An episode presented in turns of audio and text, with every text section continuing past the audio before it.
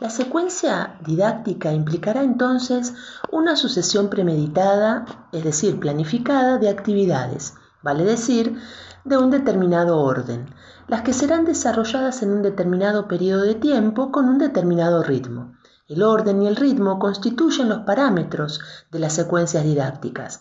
Además, algunas actividades pueden ser propuestas por fuera de la misma, realizadas en un contexto espacio-temporal distinto al aula como por ejemplo cuando pensamos en eh, salidas didácticas, viajes de estudio, eh, proyectos de feria de ciencia o un proyecto específico que se piensa dentro de una determinada secuencia didáctica pero que va a contribuir a elaborar un producto final. Debemos recordar que la secuencia didáctica se orienta al desarrollo de la unidad didáctica, que es la mínima unidad o unidad irreductible que contiene las funciones o elementos básicos del proceso de enseñanza y de aprendizaje. Estos elementos básicos son la planificación, el desarrollo y el control.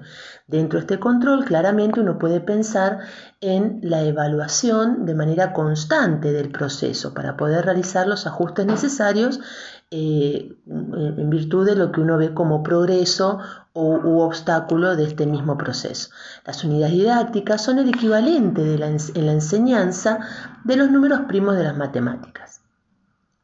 Algunos autores establecen una sinonimia entre secuencia didáctica y unidad didáctica, eh, enfoque que no carece totalmente de sentido. Sin embargo, para nuestro criterio, el concepto de secuencia didáctica se aplica a las actividades enfocadas al desarrollo de la unidad didáctica, lo que le da entonces una connotación más funcional a la primera, vale decir, a la secuencia didáctica, y una eh, connotación más estructural a la segunda, es decir, a la unidad didáctica. Las secuencias didácticas constituyen el corazón de la didáctica, el aquí y el ahora, el momento de la verdad en que se ponen en juego el éxito o el fracaso del proceso de enseñanza y de aprendizaje. La secuencia didáctica implica la planificación de corto plazo, que durante su ejecución confluye con la de largo plazo. Quedarán así explicitados algunos elementos tales como las técnicas y los recursos didácticos y permanecerán implícitos otros más generales como estrategias y concepciones filosóficas y psicológicas. Lo importante de, de, estas apreciaciones es poder identificar que hay conceptos que son claramente diferentes y que responden a, un determinado marco teórico.